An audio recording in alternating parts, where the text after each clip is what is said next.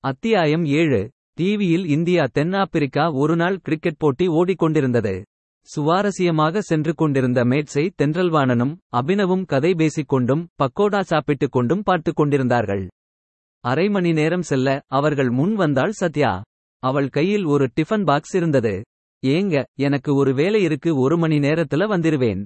ஷாலினி ஏதாவது கேட்டா கொஞ்சம் எடுத்துக் கொடுங்க என கணவனிடம் சொன்னாள் சத்யா. சக்தியை பார்க்க தான போற சத்யா? டிஃபன் பாக்ஸ்ல ஏன் சாப்பாடை எடுத்துட்டு போற?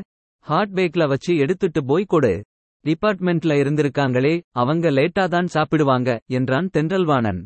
கணவனை மெச்சுதலாய் பார்த்தாள் சத்யா. அவள் சக்தியை பார்க்கப் போகிறேன் என்றும் சொல்லவில்லை. சக்திக்கு சாப்பாடு எடுத்துப் போகிறேன் என்றும் சொல்லவில்லை. கையிலிருந்த டிஃபன் பாக்ஸ் பார்த்தே எப்படி கண்டுபிடித்து விட்டான்? ஷெர்லக் ஹோம்ஸ்க்கு அடுத்த சூப்பர் டிடெக்டிவ் அவளுடைய கணவன்தான். சரிங்க நான் ஹாட் பேக்லேயே எடுத்துட்டு போறேன் என கணவனிடம் சொன்னவள் அபினவ் பக்கம் பார்த்து அபினவ் நான் வரதுக்குள்ளே கிளம்பணும்னு பறக்காத. நான் சீக்கிரம் வந்துடுறேன் என்றும் சொன்னாள். சரி மேடம் கா என தென்றல்வாணன் சத்யா இருவரையும் பார்த்து விழித்துவிட்டு சொன்னான் அபினவ். சிரித்துவிட்டு தென்றல்வாணன் சொன்னது போல சக்திக்காக டிபன் பாக்ஸில் வைத்திருந்த உணவை ஹாட் பேக்கில் மாற்றி எடுத்துக்கொண்டு நடந்தாள் சத்யா. ஐந்து நிமிடத்தில் பர்வதம் பாட்டியின் வீட்டை அடைந்தவள் அங்கிருந்த கேட்டை தட்டினாள். ஹாய் சத்யா இங்கேதான் இருக்கேன். இதோ வரேன் எனும் சக்தியின் குரல் கேட்டது. ஒரு சில வினாடிகளில் களிமண்ணும் கையுமாக வந்து கேட்டை திறந்தாள் சக்தி. என்னங்க சக்தி கோலம் இது? என அவளை மேலும் கீழுமாக பார்த்துக் கொண்டே கேட்டாள் சத்யா. ரொம்ப போர் அடிச்சது. சரின்னு கார்டனிங் செய்யலாம்னு ஆரம்பிச்சேன். கிட்டத்தட்ட முடிச்சாச்சு. நீங்க வாங்க என்றாள் சக்தி.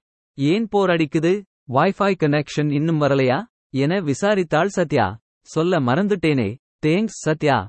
மதியம் வந்து கனெக்ஷன் கொடுத்தாங்க. ஆனால் இன்னும் ஆக்டிவேட் ஆகலை என்றாள் சக்தி. அதானா உங்களுக்கு போர் அடிக்குது. சரி வாங்க சக்தி உங்களுக்காக டின்னர் எடுத்துட்டு வந்திருக்கேன். சுட சுட சாப்பிடுங்க. என்ன நீங்க தினம் தினம் இப்படி எடுத்துட்டு வரீங்க? உங்களை ரொம்ப வேலை வாங்குறேன்னு எனக்கு கஷ்டமா இருக்கு என்றாள் சக்தி தயக்கத்துடன். இப்படிலாம் சொன்னா நான் நிஜமாவே சொல்வீங்கன்னு எடுத்துட்டு சாப்பாடு கொண்டு வர மாட்டேன். அப்புறம் ஒன்னு நீங்களா சமைக்கணும் இல்ல பாட்டி சாப்பிடுற ராகி கஞ்சி குடிக்கணும். பரவாயில்லையா? என கண்களை உருட்டிக்கொண்டு கேள்வி கேட்டாள் சத்யா. உதட்டோரம் சிறுநகை தோன்றினாலும் ஹோட்டல் மெஸ்னு ஏதாவது அரேஞ்ச் செய்துக்கிறேன் என்றாள் சக்தி. அதெல்லாம் இரண்டு நாள் நல்லா இருக்கும். அப்புறம் அழுத்து போயிடும். நான் உங்களுக்காக ஸ்பெஷலா ஒன்னும் செய்யலை. எங்க வீட்டுல சமைக்கிறதை கொடுக்கிறேன் அவ்வளவு தான். போங்க போய் ஃபாஸ்டா குளிச்சிட்டு வாங்க. நான் உங்களுக்கு எடுத்து கொடுத்துட்டு போறேன். பரவாயில்லை சத்யா. நான் மெதுவா சாப்பிட்டுக்கிறேன். ஹூஹும். பஞ்சத்துல அடிபட்ட மாதிரி பசில இருக்கீங்கன்னு பார்த்தாலே தெரியுது.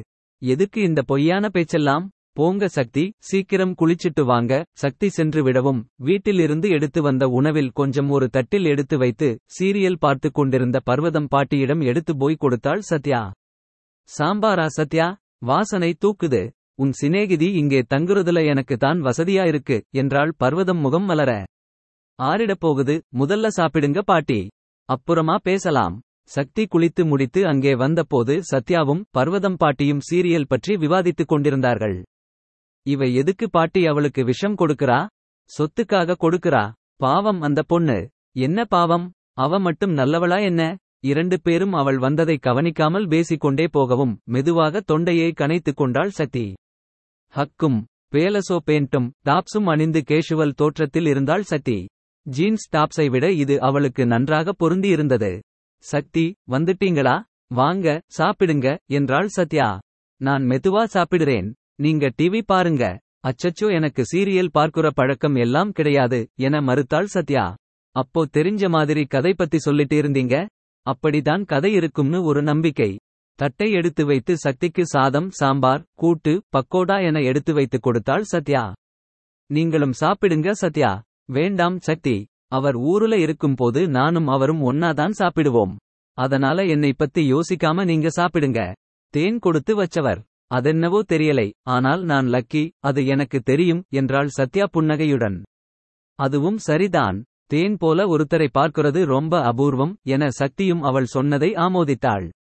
சாப்பிடத் தொடங்கிய சக்தி அதன் சுவையில் ஆழ்ந்தவளாய் மும்முரமாக சாப்பிடுவதை தொடர்ந்தாள்.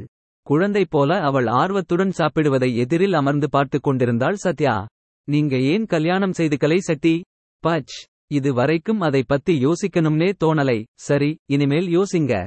நான் இல்லைனாலும் உங்களுக்கே உங்களுக்கா இப்படி சமைச்சு கொடுக்க ஒரு ஆளு வேணும்ல?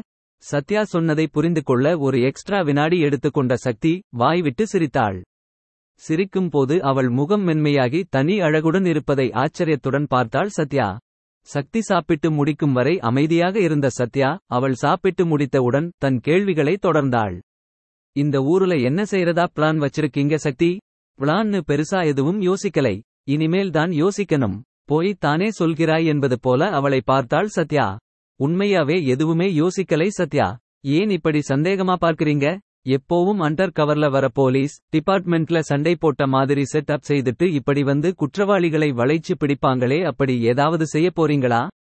சக்தியின் முகம் திரும்பவும் புன்சிரிப்பால் மலர்ந்தது.